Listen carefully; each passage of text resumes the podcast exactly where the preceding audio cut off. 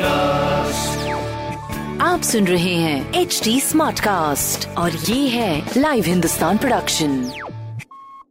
हाय, मैं हूँ RJ Sheba और आप सुन रहे हैं कानपुर स्मार्ट न्यूज। और इस हफ्ते मैं ही आपको आपके शहर कानपुर की खबरें देने वाली हूँ। तो सबसे पहली खबर ये जान लीजिए कि नौ सौ बेड का हॉस्पिटल तैयार होने जा रहा है अपने शहर कानपुर में, कोरोना के बढ़ते केसेस को देखते हुए। इसके लिए जगह अभी ढूंढी जा रही है, पूरी व्यवस्था इसके बारे में मॉडल बनाया जा रहा है। आई रियली विश कि ये काम जल्दी से हो जाए। मगर दूसरी खबर ये है कि अब हफ्ते में हर दो दिन शहर को सैनिटाइज किया जाएगा और स्पेशली रात में भी अलग से। कोविड मरीजों की संख्या को बढ़ते हुए देख कर शहर में जिस तरह से लोग बढ़ रहे हैं आगे, तो शहर को सैनिटाइज करना बहुत जरूरी है। और तीसरी खबर ये है कि कानपुर के साथ चार और शहर है जिनको और ज्यादा सेफ्टी बरतने के लिए हमारे माननीय मुख्यमंत्री जी ने बोला है। अब भाई समझदारी ही उपचार है, ये तो यही कहा जा सकता है। जब तक वैक्सीन नहीं आ जाता तब तक सबको सतर्क बहुत ज्यादा अच्छे से रहना है। नोडल ऑफिसर जो है वो हॉस्पिटल्स में रेगुलर मॉनिटरिंग करेंगे। ये सब कुछ बिगड़ी हुई व्यवस्था को सही करने के लिए है।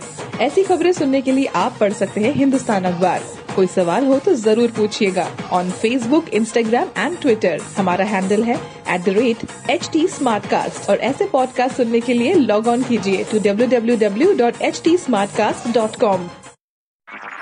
आप सुन रहे हैं एच टी स्मार्टकास्ट और ये था लाइव हिंदुस्तान प्रोडक्शन।